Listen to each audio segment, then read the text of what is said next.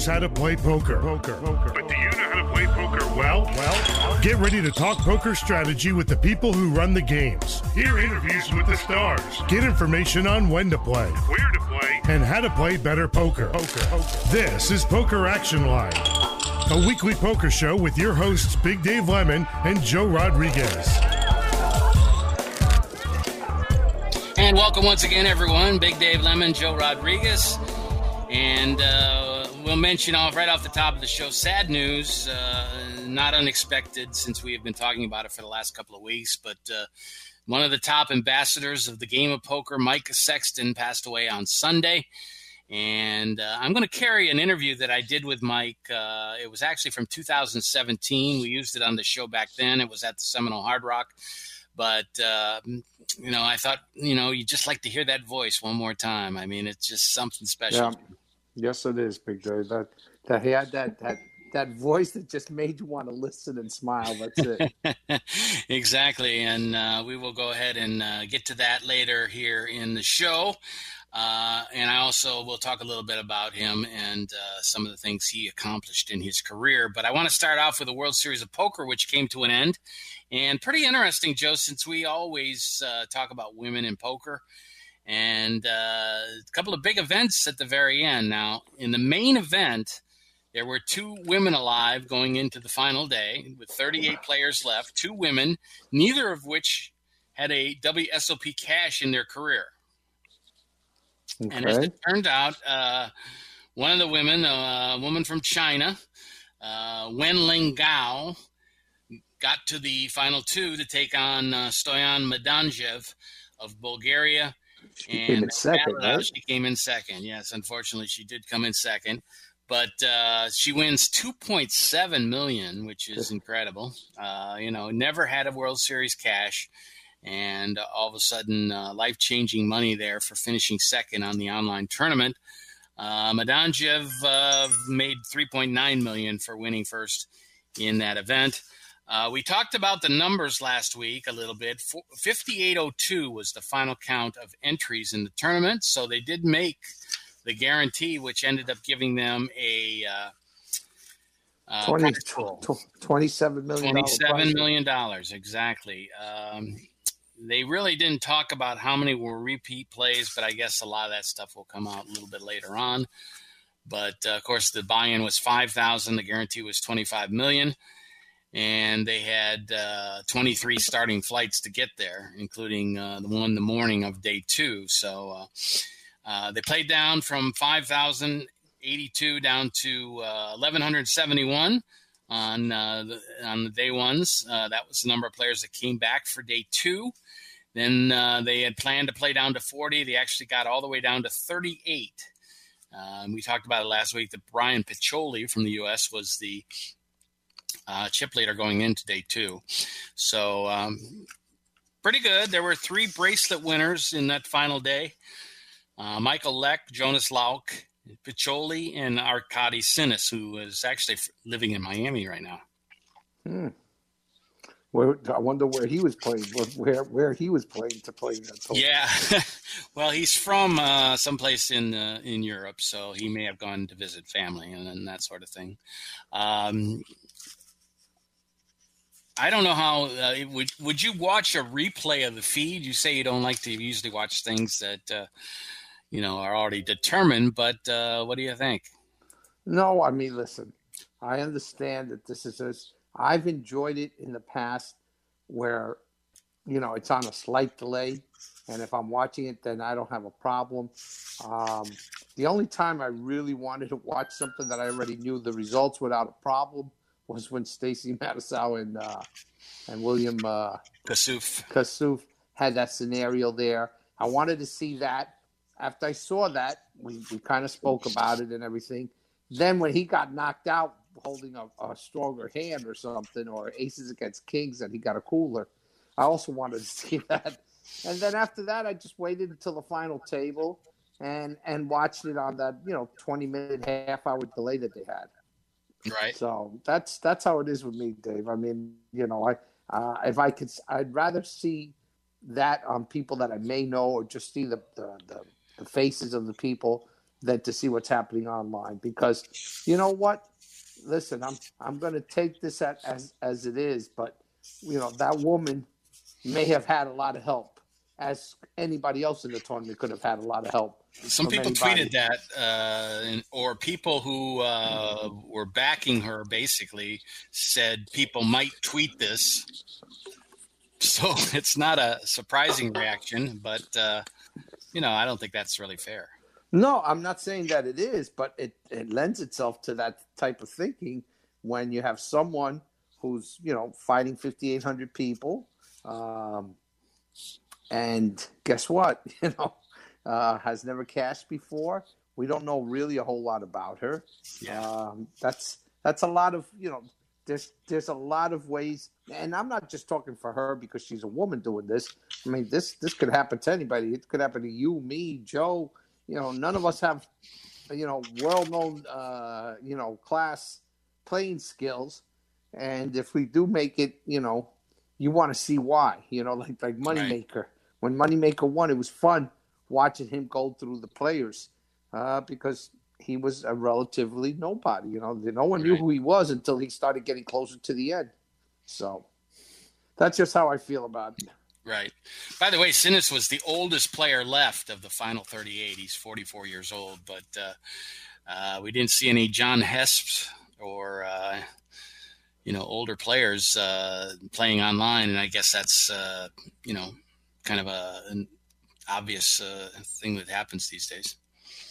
Well, to be honest with you, I I would, I guess maybe it's because they may not feel comfortable, but I would imagine that being online is a little easier for for an older, you know, person, uh, just because you know you, you don't really have to do a whole lot if you want to go to the bathroom, if you want to do this, except carry your laptop with you or whatever. Uh, want to get some food, you know, whatever the case may be. It's got to be a lot more comfortable at home and playing right. in uh, and playing in shorts or whatever it is that you're wearing, than have to worry about how you know uh, you know, millions of people may actually see you on the uh, ESPN feed or the Poker Go feed. Uh, feed so right. Uh, well, it's uh, it's not the only uh, effort made by a woman because there was there was that was my fault, guys. My apology. Okay.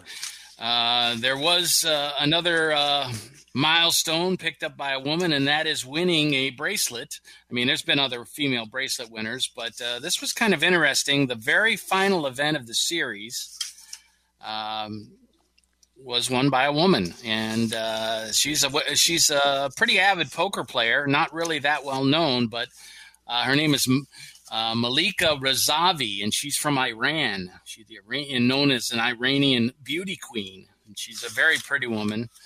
Uh, she won her first career bracelet in the 1050 Beat the Pros Bounty Tournament, which was the final event of the series. Okay and uh, she had a very long head-to-head uh, battle with uh, Dylan Linde, but basically dominated the table when there was about six players left. She had uh, the majority of the chips. She had like sixty percent of the chips, and never lost the lead from that point on. But uh, Linde did pick up some uh, wins in head-to-head play and got close, but she picks up the win, two hundred thirty-nine thousand and Linde wins 147,000.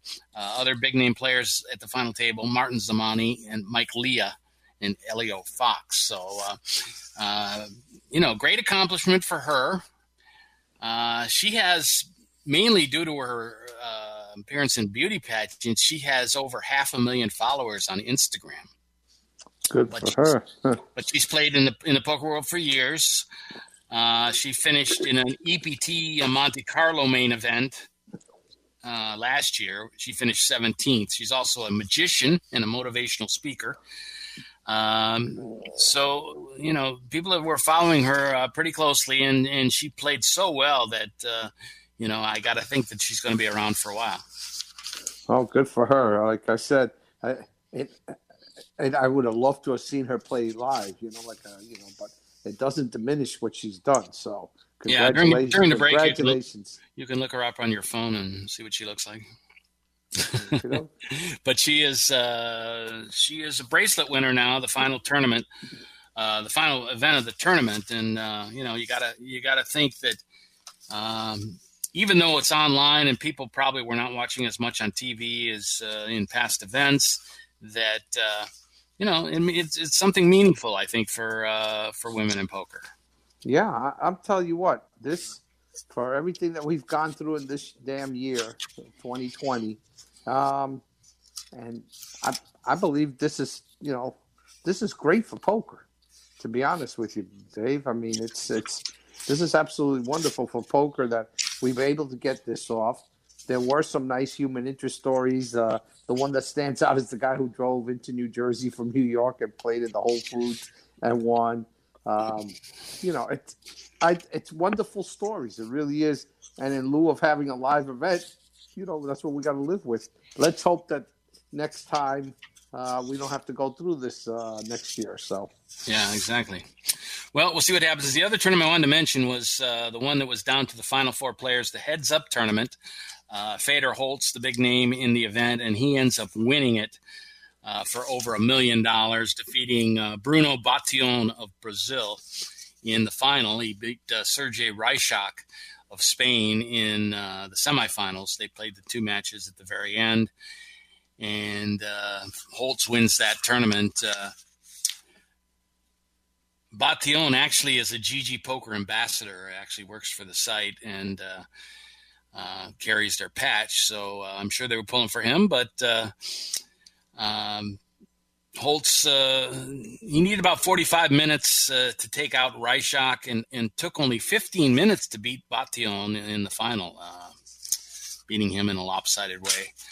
Uh, so that uh, that's a pretty uh, prestigious event, and we know that Holz doesn't play a lot of tournaments, but he is still a tremendous player and uh, got close, uh, in fact, to um, getting a two to one lead over Holz, but he picked up a sizable pot um, after he flopped a set of fives against uh, aces. So uh, that's a tough way to go down. Yeah, yes, it is very tough. And then in the final against Bataillon, um, I think it's it's probably a little bit of advantage if you're if you're sitting around waiting for the guy and he's having a very tough grinding match that took 90 minutes.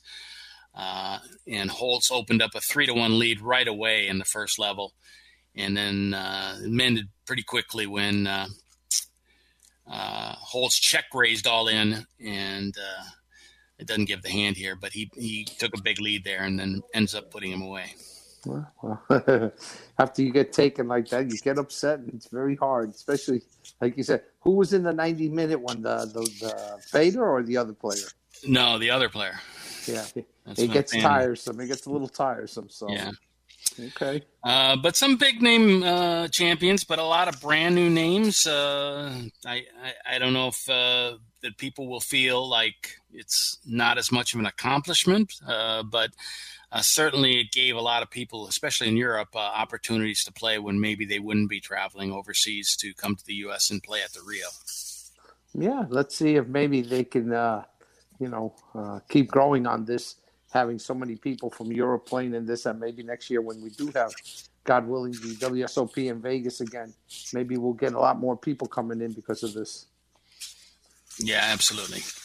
Well, let's talk about uh, Mike Sexton a little bit uh, because that's uh, really the big news going around the poker world. We knew that he was very sick in hospice. Uh, he did have originally a prostate cancer that spread to uh, other organs. And, uh, you know, we talked about on the show last week that, you know, when you, you're in hospice, it's just kind of a way to give you your final days and make you feel comfortable as you know that you're not going to be around long. Yep, yep. Make sure you're not in pain and you know, it's very sad. And, you know, I don't know. No one saw this coming on, right, Dave? Because I until. Well, I think they, was there really, mention of this a while back. I think they I think they did a really good job of keeping it quiet because that's what Mike wanted. Uh, he was very happy after it came out that a lot of people sent along their, their wishes on Twitter and, and, and Facebook.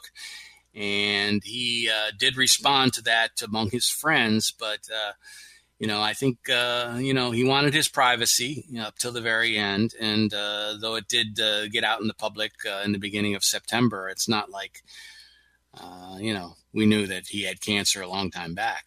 Right, that's what I'm saying. I don't think it had anything to do with uh, him leaving the WPT. he has been working as a as the chairman of Party Poker, as I mentioned on the show before, but he has. Uh, been away from the WPT now for uh, about three years, which uh, seems like a long time. I thought that he had yeah. actually been uh, been there longer, but he was there for 15 years as the uh, as the uh, commentator of the program. Uh, of course, Vince was by his side. Vince Van Patten was by his side the entire time. Tony Tony Dunst, by the way, has done a great job. I was tuned into WPT the other night, and Tony was one down to the final two players. Uh, he ended up he ended up uh, finishing second in the tournament to uh, Ola Shemian, but uh, uh, it's one of those things that uh, Mike always wanted to finish in a, on a final table in a WPT tournament because he wanted to be known as a great player, and which he was. Yeah, exactly. So there was occasionally an instance, and, and I talk about it in this interview with him about uh, if he makes the table and he uh, he's off the air. So uh, you know, but it does. It's, it's, he's happy about it. Yeah, I think I think I remember you talking, having that conversation with him. But just, yeah, we'll, we'll, hear it in just a minute. But uh, just a classy man, just a classy, classy man all the way to the end. And my God, he's going to be missed so much by everybody. Right. Uh, he became a poker pro. By the way, uh, I don't think that people knew this about him, but he went to uh, Indiana University and he uh, he was on a gymnastics scholarship. So if you haven't read his book, he does have two books. Uh, the latest one was just published in 2017 called "Life's a Gamble," which is uh, really about funny stories from his years in the game. Of course, he was good friends with Stu Ungar and a lot of the people from back in that day. So um, we'll play an interview in just a moment, but uh, I did want to mention that uh, uh, he was very happy with this new job. He said, "Really, I don't have to do much. I'm just kind of an ambassador that gets paid for it." But he started out with Party Poker when they first opened in 2002. I think I mentioned this on the show last week that he actually sold his stock and got out, and it cost him, uh, you know, about a, about a half a million dollars, I think or five, or no, it was five, well, half a billion, half a billion dollars, right? Yeah. Exactly. Yeah, he wound up getting 15 million, and he probably could have gotten a heck of a lot more. Yeah, exactly. Of course, he did a lot for charity. We know he was a part of the group uh, with uh, Linda Johnson, Jan Fisher, and Lisa Tenner uh, called Poker Gives. And uh, I think that was the first time we had him on the show when they were doing uh, the, the big Poker Gives uh, promotion. And certainly tremendous. He won the Tournament of Champions, and I was reading his story for a million dollars back in 2006, beating Daniel Negreanu in head-to-head play. They played for seven hours before Sexton wow. was able to win that tournament. And when he finished, he said he'd be donating half of the money that he won to five different charities. Well, that's the type of man that he was, and you know he he he didn't just talk the talk; he walked the walk. So, six point seven million in lifetime tournament earnings dating back to 1981, and uh, of course, he got his name on the trophy, which now bears his name, the Mike Sexton WPT Champions Cup, by winning uh, an event in Montreal in 2016 for 317,000. And uh, he had one World Series of Poker gold bracelet, in, which he won back in 1989 in $1,500 limit seven card stud high low. Good for him. So, uh, tremendous career and just tremendously liked by everybody in the business. Nobody ever had a bad word to say about him. He died on Sunday, September the 6th. He was actually 72. I think I said 73 last week, but his birthday was coming up, uh, I think September 22nd, something like that. But, um, of course, uh, World Series of Poker. Um, he's in the Hall of Fame for the for the for the sport of poker, and uh, of course uh, created uh, the Tournament of Champions back in 1999, uh, a new version of that, and also the Party Poker Million. He started in 2001. Uh, interesting story about that. The very first year they had it, they uh, went way short and, and lost like five hundred thousand uh, dollars. Party Poker did, and just wanted to dump the idea, but he talked them into uh, keeping it. Uh, and of course got very successful after that. But Life's a Gamble is available. It came out actually in 2016. It's on DNB Publishing, and he also wrote a book back in the uh, the first decade of the century, Shuffle Up and Deal on HarperCollins in 2005. So let's hear from Mike. I talked, had a chance to talk to him. He gave me several minutes, and I really enjoyed it. This is actually the raw version. Uh, we we played the edited version on the show last time, but I wanted to carry the whole thing, which uh, involves uh, you know countdowns and stuff like that. So don't uh, be surprised if you hear that. But this was my conversation in 2017 with Mike Sexton.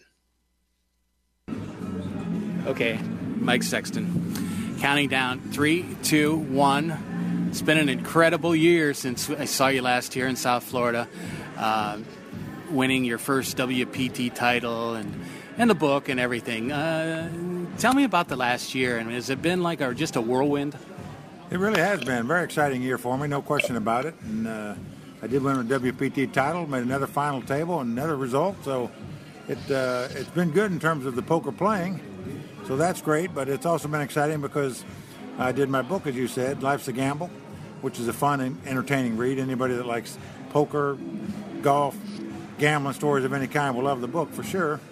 And now here we are back at the Hard Rock down in Florida for a big season-ending finale of events. It's going to be a very exciting time here coming up. And it's not just the Seminole Hard Rock Showdown, which is amazingly in its seventh year, but back with the Tournament of Champions. Uh, so you got a couple of weeks here in South Florida to to enjoy the weather and have a good time. Yeah, we have the, the main event here, the 3,500 buy-in. Then there's a 10K season-ending event as well. And then, of course, if you're eligible to play like I am, thankfully, this year, into the WPT Tournament of Champions. So uh, it really is going to be an exciting couple of weeks, and I'm thrilled to be able to play in the WPT TOC because, uh, you know, Tournament Champions means a lot to me. I created the original one in poker.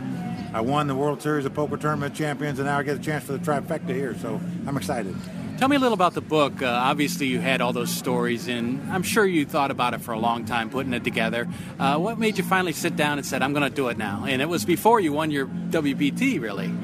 Yeah, so many people have said, you know, you've got so many good stories in poker. You should put them together, put them in a book. And I got to thinking, you know, like I am the last link of the real old school guys, the guys that played the main event at the World Series back in the '70s to today's player, and you know, so I am a link between those generations and you know, I had a lot of stuff that I thought people would be interested in reading, and so I decided to put it together. And uh, I'm very proud of the book. Actually, it's a really fun, entertaining read.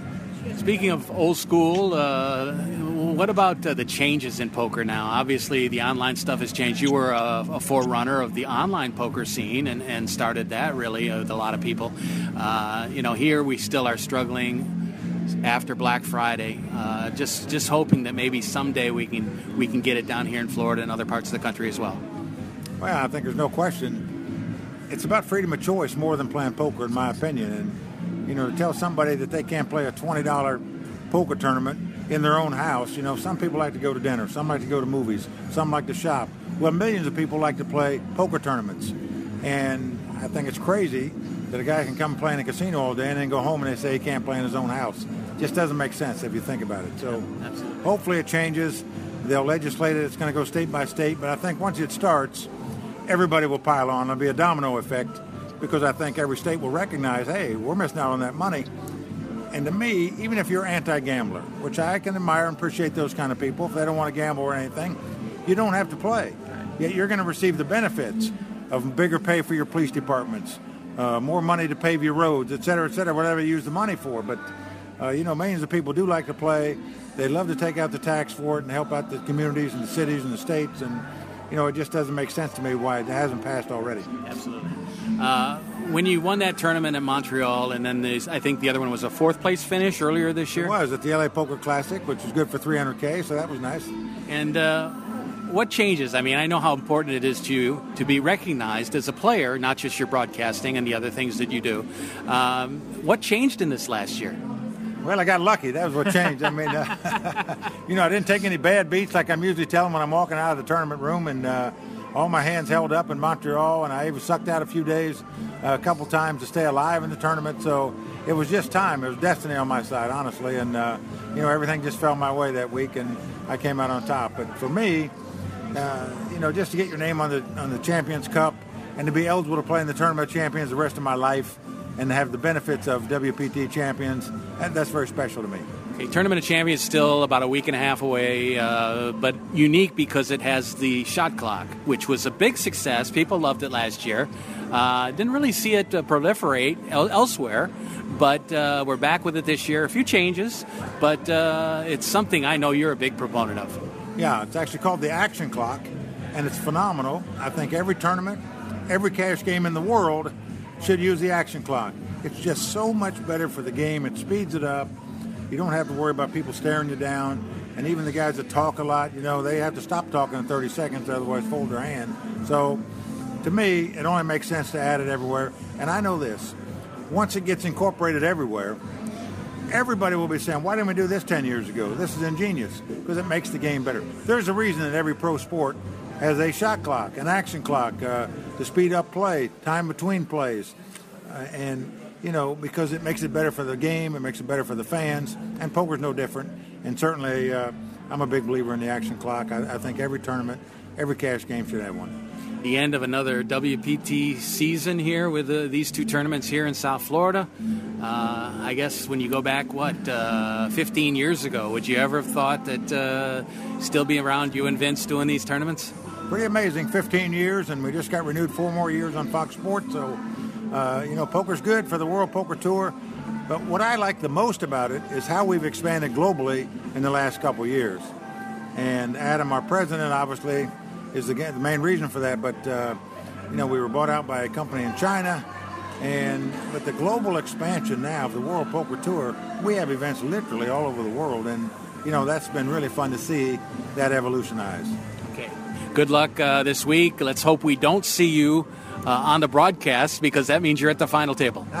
yeah, you're right. That'll be nice. So, you know, it's a couple times this year I haven't had to do the ADR work, the voiceover work, as we say, when you go back to the studio, because I was at the final table and didn't have to work. But, uh, you know, it's fun, and uh, hopefully the good run continues for me. Great year. Congratulations. Thank you. I appreciate it. Okay. Yeah, thank, thank you, you very much. Very nice very much. Very nice. Thank you. Mike, steal you now? Yes, sir. Can we get a couple pictures of step repeat?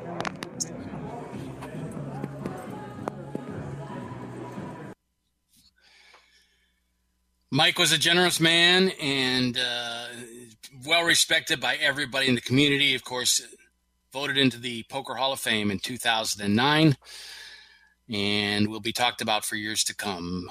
Mike Sexton was 72.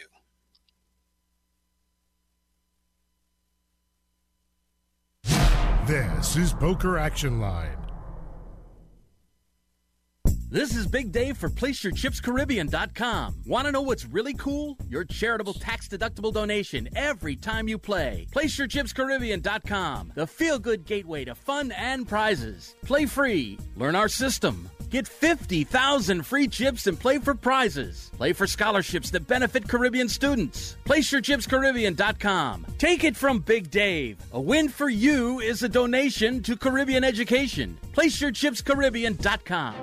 It may be hard to believe, but people just like you are already saving money. FeedThePig.org makes it easy. Their simple savings plan teaches you how to start saving without going overboard. So you don't need to mooch off your friends. You gonna finish that grape? You mean the one in my mouth? You don't need to stop buying the necessities. What you're smelling is a natural musk. Ew. You don't need to be a medical test subject. How do you feel? Mostly okay. I. Sometimes, though. You don't need to get a second job as a stuntman.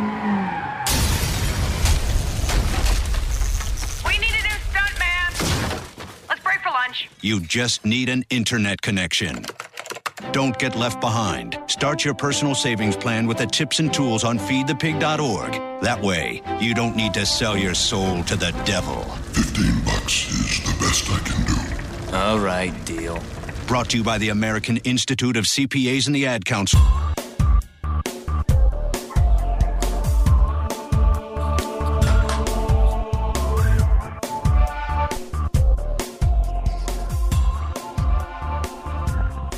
Welcome back to the show, Big Dave Lemon and Joe Rodriguez. And uh, I'd like to lighten the mood just a little bit. There was an article I saw, and uh, I wanted to talk about.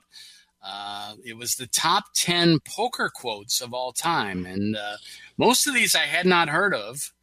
Uh, number one is one that Joe has mentioned many times, so he'll get a kick out of that. But uh, there's certain things you can learn from very short statements, I think, Joe. And um, three of them on this list came from Doyle Brunson, and that's not too surprising, I guess, who wrote one of the great poker books of all time.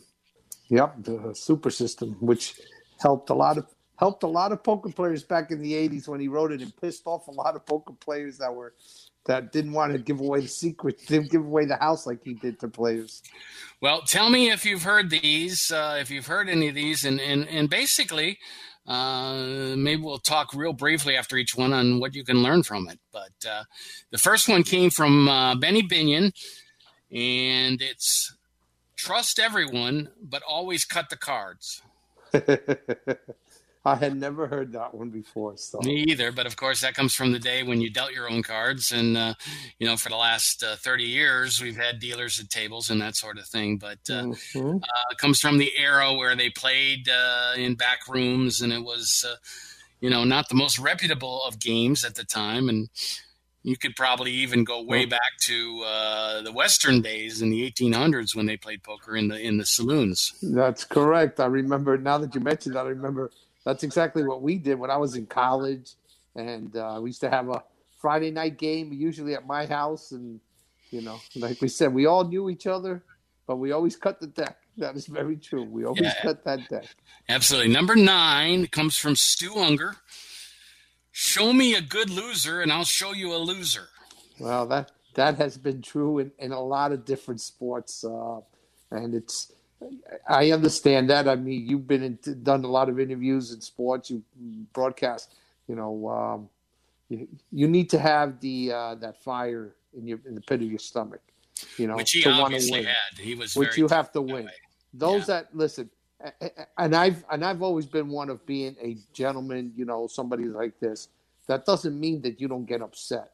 You know, if if if if you don't have the fire to go after someone, now, to me, you know, uh, sportsmanship has always been big to me. You know, I, I, I tell people, I go, look, in hockey, in a playoff series, these guys beat the living hell out of each other for however many games it is. But yet, at the end of the, whoever wins, whoever loses, they line up and shake hands. Okay, so that's that to me is a sportsmanship. But like I know what he says, if you don't want to fight with fire, then just find something else to do. Yeah, exactly. Uh, number eight comes from Doyle. Dolly uh, was quoted, very quotable in the things he said. Number eight is poker is war. People pretend it is a game. I I have not heard that based like that. I have said similar scenarios. People get upset. I'm sure you've been there, um, Dave, where you're playing and you get along with somebody, and you're really not supposed to soft play anybody. But when it's a live cash game, uh, I'm not talking about soft playing one person, but you know, if, if you fought this person for a while, you may want to take it easy because you have a, uh, you know, uh, an unbeatable hand, let's say. And other people get upset, and I tell them, listen, you bet against me. I've always told people, you don't have to return the favor to me. There are certain people that, because I like them so much, I refused to when we were heads up to bet against them. I would check, and if they bet on me, I didn't get upset, you know. But if there was two other people in the hand, believe you me, I was going after every every chip they had, both of them.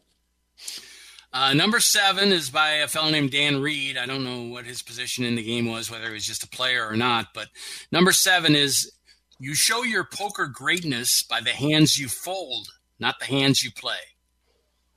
Very true. I had someone as I was learning poker who told me, he goes, if if you don't fold winners, and you know, and, and it took me a little while to understand it. He was like, because I was pretty novice to it. He goes, but if you don't fold winners, you're calling way too many hands, and eventually that's just to lead to you losing all your money. So that's what they mean by that, Dave. You know that sometimes you have to take it on faith that your opponent has a better hand we know that's not always true, but if you're looking to find out every single time, the the your opponents will know this and eventually take all your chips. Number six, Amir Vahidi said, "In order to live, you must be willing to die." Yeah, well, you know where that comes from. If you don't put the chips in the center of the table, you can't win the hand. You can't win the tournament or the or the hand. So that that to me is one how I've always heard it. If Yeah, you're not you willing need, to tangle, You need to, take your, you need to take your risks for sure. Exactly, exactly. So, you know, um, Mike Sexton in the interview we had said, hey, he sucked out, he did that. You know, there, there comes times in tournaments or in, or in high limit games and, or in any game that you need to, you know, stand up uh, and say, okay, I'm not going to get pushed around here. I think I'm going to go for it. And eventually, you know, you learn from when it's a successful and when it's not successful, and, and you just have to make the adjustments as you go forward. Absolutely. Uh, number five, we go back to Dolly. Doyle Brunson said, Everyone gets lucky once in a while, but no one is consistently lucky. Which means that if you're consistently lucky, that must mean you're a pretty good player, you know, and you're getting your money in, uh, you know, 80, 90, 100% of the time with uh, the better hand. So people have to suck out on you, or you're getting them in there, you know, where you might have a slight edge, but you figure this is the time to go after that. So, very true. I, I, I live by that a lot. I, I love when people are constantly saying, This guy's so damn lucky. As soon as I keep hearing that, I watch how they play and then I make my own assessment rather quickly. Yeah, absolutely. Number four, a fellow named Steve Badger said, Going on tilt is not mixing up your play. very, very, very true. That's just being upset, angry, and nine out of ten times you just, as the famous saying that I used to say, uh, I'm about to barbecue some chips here, so get ready. You know, and that used to be my little my little saying to people when I was ready to go on tilt. Uh, this this uh, person wrote the article said, you know, if you're trying to punish someone, you're likely just spewing money away. That's correct. You know, my my way of doing that, you know what it is, that Dave, you know, that you hate these people who talk a lot of garbage to you. So if they know they can get under your skin, they know that you're going to play a terrible game because they know they've gotten to you emotionally. So what I used to love was waiting for people to who love to brag by showing their bluffs, and I'd smile at them, and I half of the time I'd say, "Wow, well, you still had me beat," you know, and the other times is, "Oh, good bluff, you, uh, you I would have had you beat." But I'm all the time I'm thinking about this that they are so capable of doing this, and in in my my experience, when I do have a good enough hand that I could play it the same way, I do wind up getting their chips because they're not smart enough to to adapt. Very true. Uh, we go to the movies for number three. Uh, I believe I'm thinking that this was maybe from Cincinnati Kid, but Paul Newman said, and this is a very well-known phrase: if you're playing a poker game and you look around the table and can't tell who the sucker is, it's you. Yep, that's very true. I've had a lot of people say that to me before. you know, go to the game. Uh, I know that it's been true many times, especially when I was starting out in poker.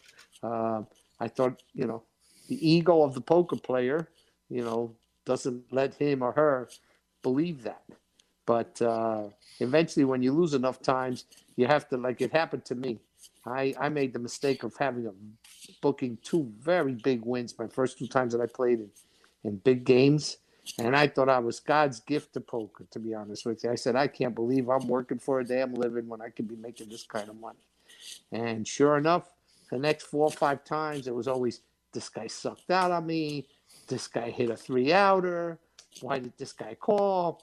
And it took about four or five, you know, bad sessions after those first two when I got home and looked in the mirror and go, Joe, you suck playing poker. So you better learn how to freaking play this game if you want to continue. So that's what I started to do. Uh, number two comes from Jack London. And he said, Life is not always a matter of holding good cards, but sometimes playing a poor hand well. Well, let me tell you, I, I believe I've mentioned it on the show many years ago, but uh, and I wish I could give credit to the person's name. I don't know it, but I kept hearing as I was dealing in private games that this guy was the greatest seven card stud player. I finally had the chance to deal to him, and he was in seat one. And Dave, we were playing limit. I believe it was 2040 limit, a seven card stud. He got up to make a sandwich. I said, "Do you want me to deal you in?" He goes, "Absolutely." Dave, no lie, this man raised people, check raised people, and never once, never once looked at his hand. The three, the two down cards, and then the seventh street down. All he saw was what people had on top, what he had, and it was so funny because he checked on the river, and there was two other players. One guy bet, another guy raised. He re-raced, and both of them folded, knowing that he had not looked at his damn cards. Wow. So I was in complete awe of this man. And I go, there was just way too much money in there for me to let that go for forty dollars. But that's the reputation that he had. And afterwards, the person that told me that happened to be at the game, and I go, he goes, oh, we see this once or twice every time we play with him. Wow. So it was, to me, to this day, it's like the most incredible thing of of the total respect that one person got and how he played that hand out. I, I think it was Ned Oberstad that once did that in a tournament, and I believe won the tournament. So uh, that is truly uh, a test of knowing who a good player is. Exactly. I guess this guy knew these people and what they were capable of doing, and I guess he figured, well, the best they could have is is X or Y or Z, and I got three cards that can match anything and probably beat them. I, I honestly, I'm just thinking off the top of my head, but whatever he did, I couldn't believe he got a bet, a raise, and he re-raised blind, and both players. The first guy folded right away. The second guy took a while and thought about it and thought about it. And I was like, I said, "There's no way in the world this guy's folding for forty dollars with all the money that was in that pot." And sure enough, he he released the hand. I pushed him over, and I go, "Do you want?" It? He goes, "Nope, just put him away and put him in the muck." You know, so he didn't even give these guys the the the the um, what do you call that? Uh, the satisfaction of seeing what hand he had. Right. He left them thinking. So that was that was amazing. It really was. That is amazing. Uh, and then the final one, uh, back to Doyle Brunson for one more. And Joe, you know this one because you've said it many times on the show. Poker is a hard way to make an easy living. That is so good, Lord. Like, well, I kind of mentioned that early on when I thought I was going to make a good living playing poker, and I was so bad a player. But even good players, and it is a very hard way because most poker players, as you know, Dave, and we've had a lot of great guests uh, come on the show and say uh, the biggest problem is um, it doesn't mean that they're not great players. It's just they can't control the leaks in their game. And when I say the leaks in their game, meaning their personal life, gambling on sports, you know, drugs, as you know the case was with a lot of great players. Uh, you know, there's a there are a lot of things out there that will derail great poker players, and it has nothing to do with poker. So the problem is you're playing poker, you're playing the hours that you want, sometimes against the people that you want, but uh, your life outside of poker, you know that that that demon takes over, and before you know it, it's it's a lot of fun, Dave. I mean, you know, you and I are 60 years old, Big Dave, and you know, it's it's it's not the same anymore. But when we were in our 20s, I'm sure you loved to party like anybody else. Right. And and you know, you you, you learn that if you do that and you play very very hard. I mean, Stu Ungar went up and down, as we've mentioned on this show, and people know because of his life history. You know, um, you know, a lot of other guys that I don't want to mention here now because there's no need to, but guys that are tremendous poker players, but have no control in, in their personal life. Right. And those demons are the ones that ruin their game and makes that statement very true. Yeah, for sure. Uh, there's lots of quotes uh, out there that kind of compare poker to life, and uh, it's a way that every everything okay there. Are you okay? Me? yeah, yeah. yeah I'm sorry. yeah, yeah. I'm sorry. I was sitting up in the chair. I'm sorry. Anyway, uh, I'll throw in the bonus quote, and that uh, comes from, I believe it comes from Rounders. Uh, the Edward Norton character at one time said, uh, Life, like poker, has an element of risk. It shouldn't be avoided, it should be faced. Exactly. And that's so true, Dave, because it's similar to the other statement where you said if you're not willing to put your money in there, that's part of the risk factor. It's that's another way of saying that. That um, you know, very, very rarely are you going to, you know, have you know, the perfect cards dealt to you, get the perfect flop, turn, river, have your opponent get a, the perfect hand to call you all the way down so they can lose all their chips. Um, you know, I love telling people, and I don't know if that was on there for other quotes or not, but poker players know this. The uh, and you have to realize this that the best poker hand doesn't always win the pot. And you know, it, it takes a little while when you go, "Oh, really?" And again, because you got to realize you don't know that you have the second best, uh, I mean, the best hand because you're holding third best or fourth best pair on the board, but your opponent has nothing. So you have to have your chances where you go, I've played enough times against this person to know that he's very capable of making this bluff here. And if you're not if you're not willing to one fold when when you you know when you have to or call when you have to, it's going to be a very tough way to make a living. It's uh, it's it, you're not going to get very far, in my opinion. Yeah, for sure. Anyway, I thought uh, you would find that interesting. Uh, some great quotes about the game of poker, and uh, obviously, uh, uh, there's a lot of wisdom out there of people who play the game, and I think that that goes with that last statement that uh, they know how to face life and its risks, and, and they're able to use the the courage that they've developed in putting together one of the top games around. Them.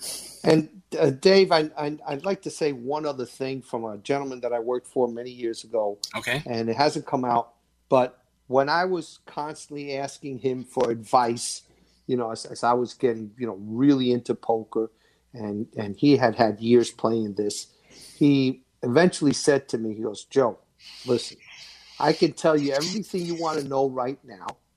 It's great to get some ideas and some strategy um, from top poker players. He goes, but if you want to be a doctor, a lawyer, an accountant, an engineer in this country, he asked me, he goes, what do you have to do? I go, huh? You have to go to college more than likely, university or college, right? He goes, right. He goes, are those educations free for most people? I go, no. He goes, well, poker's the same way. He goes, poker is, a, he goes, for the ones who are smart and sit down and because of their ego, because of their, you know, whatever it is, they play in these games that are way above above their level at the beginning. But they realize, hey, I can do this. Well, the only way you're going to get better is if when you keep learning from your mistakes.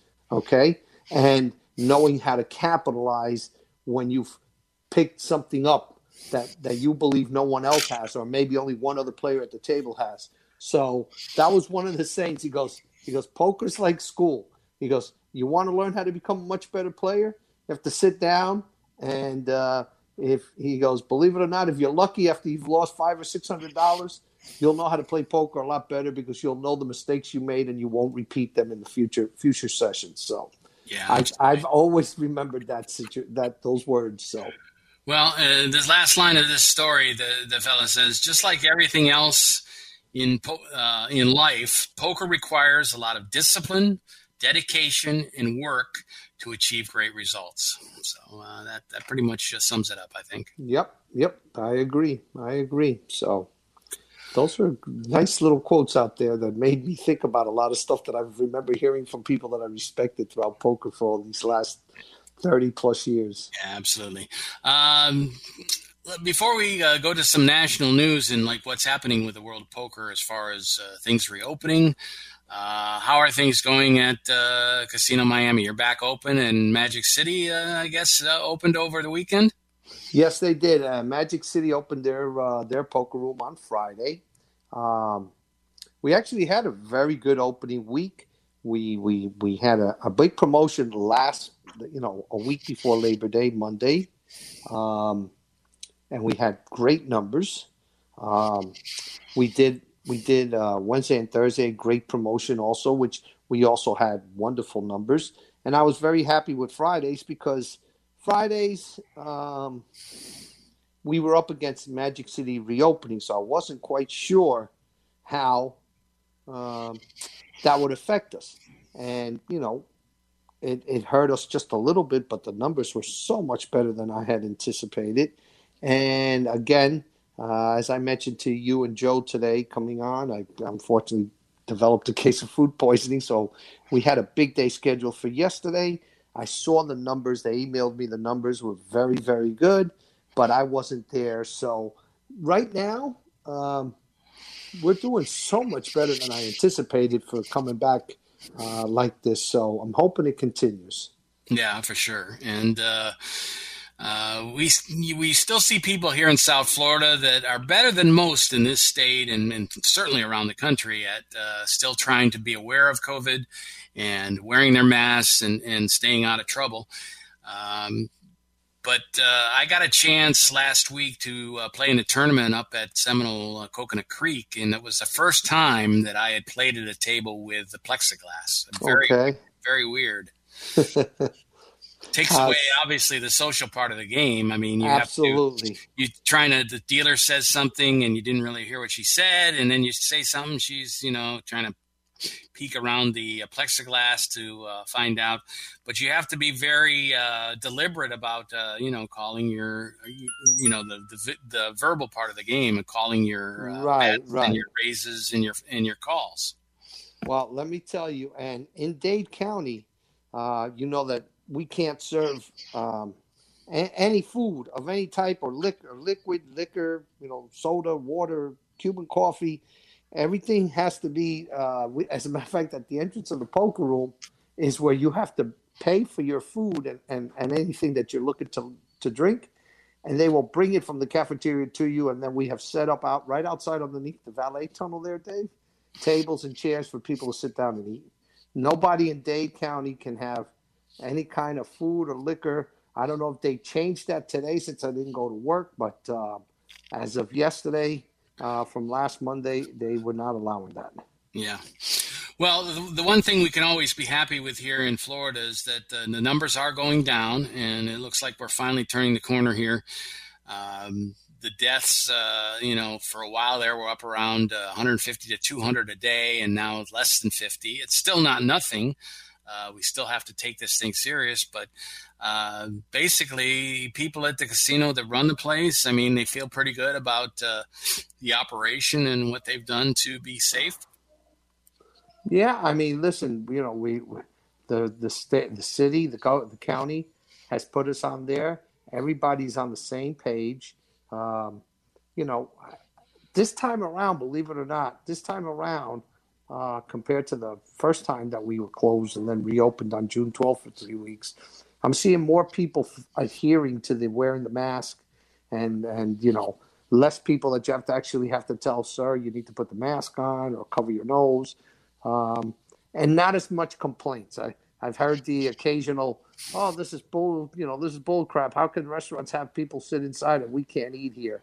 And I tell them, listen, it's not our call. It's it's the guy, it's the mayor of uh, of Miami Dade, and uh, you know we have to respect that if we want to stay open. So um, I thought we'd get a little more kickback, but at least as of now, with me, I haven't had that much. Well, again, we just went through a, a Labor Day weekend, and uh, you know, a lot of people were not careful. So we'll see what happens in the next week or so. But uh, you have to be impressed with what New York has done. They had such a bad situation over the summer, and you know, they're they've had 30 straight days, I guess, with no uh, no COVID deaths. Well, they had no choice, you know. So they they it was a, a truly a, a, life and death situation um, for the people who had it. I mean, um, you know, we spoke early on. I had a, a lady who's a top-notch player who did lose two aunts and three cousins to it in Queens when it was in the middle of its height. Um, so, you know, people realized this was serious, that they weren't joking around. And um, I'm happy that they got those numbers to where they're at, you yeah. know, and I'm praying that we do the same here in Florida. Well, just a quick note out in California, their poker rooms are not open. Uh, up in San Jose, which is up in the San Francisco area, they actually uh, have avoided the, the continued shutdown by playing outdoors, setting up tables outdoors. And I guess there's a there's a loophole there that they're able to uh, exploit there to, to keep it open. Uh, the two places that are open, one is called the uh, Casino M8trix, the other is Bay 101 uh, and both are going ahead and operating. Uh, I know that some of the Indian casinos are open there, and there was some outcry from the uh, California card rooms that said they shouldn't be able to do it if we're not able to. But of course, the rules are different. Yeah, we we have that similar situation here. So, uh, you know, Miccosukee opened up for a long time. I know that the Hard Rock followed for the most part, uh, you know, the the mandates that the local governments or the governor put forth. But Miccosukee opened up way before us. They didn't close when we closed down again here. So, you know, this is this is a, a, a, situation that's occurring in all the states that have Indian casinos. Yeah, there was a note that uh, the revenue uh, for the city, uh, gaming tax revenue has fallen from almost 19 million to 13.5 million. So it's a huge uh, cut down there. And in response, the city's proposing to increase the tax rate on card rooms from 15 to 16 and a half percent. Oh, so they're going to make people who play pay more money. That's yeah. really nice. Yeah, exactly. That's really nice. That's well, those are politicians for you, buddy. Yeah. That's as far as uh, Vegas goes, uh, some of the rooms have been open. Uh, they start off with some sit and goes, single table tournaments. Uh, then there was all one day tournaments, but the first series of tournaments uh, in Vegas will be at the Venetian. Uh, started yesterday and will last through the 27th of September, uh, series called the Deep Stack Showdown Series. And uh, slowly but surely, we're starting to get back to I don't know if this is the new normal or uh, the old normal, but certainly, um, you know, you have to be happy that at least we're moving back to some, some sense of normalcy. Yeah, I believe, you know, I believe that. Um, we still got a little bit more to go, but as long as people don't get stupid and we don't have to go through another one of these, uh, like you said, Dave, I think it's going to be the new normal. But you know, after all the complaining and everything that we've had to go through, you know, I think the large majority of people would be happy with the new normal as long as it allows them to get on with their social life and make money and get businesses back on back on track. Yeah, absolutely. Uh, let's take a look at close things out with taking a look at a quick hand. This one came from uh, WSOP Europe, and I was uh, pretty impressed with it. Uh, there was three players in the hand: Kahle Burns, Matthias Eibinger, and Kerry Katz. And uh, Burns had five seven of spades. Uh, Kerry Katz ten queen of spades, and Eibinger had uh, pocket nines. Okay. Red nines. Uh, this was with 23 players left in the tournament. And uh, pre-flop, Kahle Burns raised to 100,000 from the hijack. Kerry Katz called from the small blind, and Eibinger defended his big blind. Those were the three still left in the hand. And the flop was Queen five five. Oh. So this is setting up kind of a crazy uh, setup here. Obviously, um, Queens for Kerry Katz to uh, take the lead. Uh, Eibinger pretty much blanked out on it, but uh, Kahle Burns with with trip fives. Trip fives, yep. Uh, so Katz checks, Eibinger checks, and Burns checked. So they all checked around. So they're trying to set each other up, I guess. Uh, you know, um, I don't know. What do you think about that? Seems pretty normal. It was a rainbow flop. Uh, two hearts. Okay, well, you know, at this point, you're not really putting your opponent on two hearts, but uh, you've got to try to make some money there. So I don't have a problem with with uh, the trip fives checking. Uh, the queen, it looks nice that you got a queen, but yeah, one of your opponents could have a five, and the guy with the pocket nines is trailing on both ends if somebody has a queen or a five. So that's an easy non-bet there. Check there. Right. Uh, then the uh, ace of hearts comes on the turn. So now there's three hearts out on the board. Uh, Katz checks and Eibinger checks. This time Burns bets. He bets 225000 with his trip fives. Uh, Katz folded right away and Eibinger called. Katz had the pocket nines? You know, he had the queen, the queen. The, the queen, queen 10. 10. Okay, so the person who had the only flush draw called. Well, fr- flush draw, but backdoor fl- flush draw. Well, yeah, it had there was three out there already. He had two red nines, so yeah. Um, okay. So uh, nothing, nothing really wrong there. The other guy could have been looking to steal it. He might win with a heart. He could win with a nine. You know, a lot of different things there. Nothing. I don't see anything wrong right now. Go ahead. What happened on the river? River was a nine of spades. Oh, lordy. There you go. So Eibinger uh, now has the full house. He checks. Burns bets six hundred thousand. Eibinger check raise to two point two million, and Burns folds. So, uh, you know, not a surprising end to that. Obviously, when he makes the huge bet, he knows he's got something. But he hung around, and it paid off.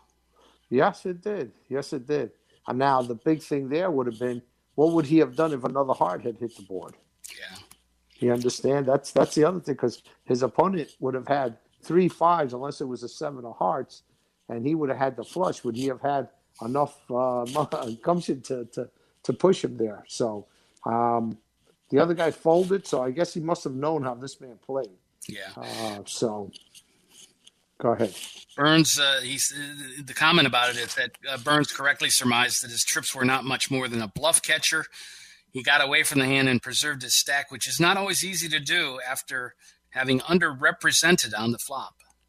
Yeah, he's probably pissed off that he did not make a move for the for the pot on the flop. But those are the chances that you take. You know, that's that's part of the ebb and flow in poker, Dave. You know, sometimes yeah. you lose a lot of chips because you made the wrong play. Sometimes you, you know, get a lot of chips because you you you know you slowed down and people didn't believe you. So, in this case, he made the bet, but he preserved his stack. Um, you know, I'm sure he's just upset that he didn't make a stronger play on the flop. Yeah. And he probably would have gotten the queen to call.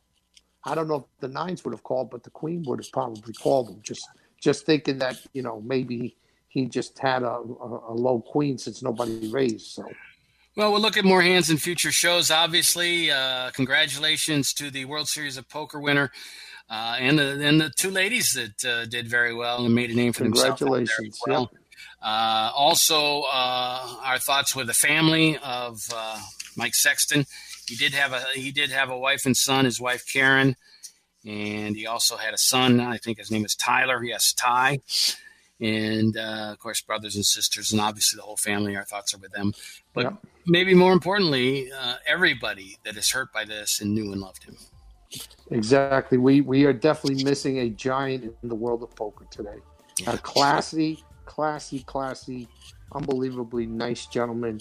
Rest in peace, and uh, let's deal him in in the big game upstairs. You know. Well, that's going to do it for us for this week. We'll be back next week with another show. Uh, Joe Rodriguez, uh, thank you for all your help as usual. Uh, you don't have to drive way up from Dade, so you're getting a break there, but uh, uh, certainly uh, does take some time out of your daily schedule. Joe Costello as well, just coming back from his racing gig up in the Midwest, and um, thanks for all your hard work doing hosting the show for us. that's going to do it for us. we'll be back next week. We'll work on some guests. Uh, certainly would like to get some people that knew Mike and talk about that as well. Uh, but uh, we'll move on to something else uh, next week. There's certainly tournaments coming up, and we'll look what's going to happen here in the fall.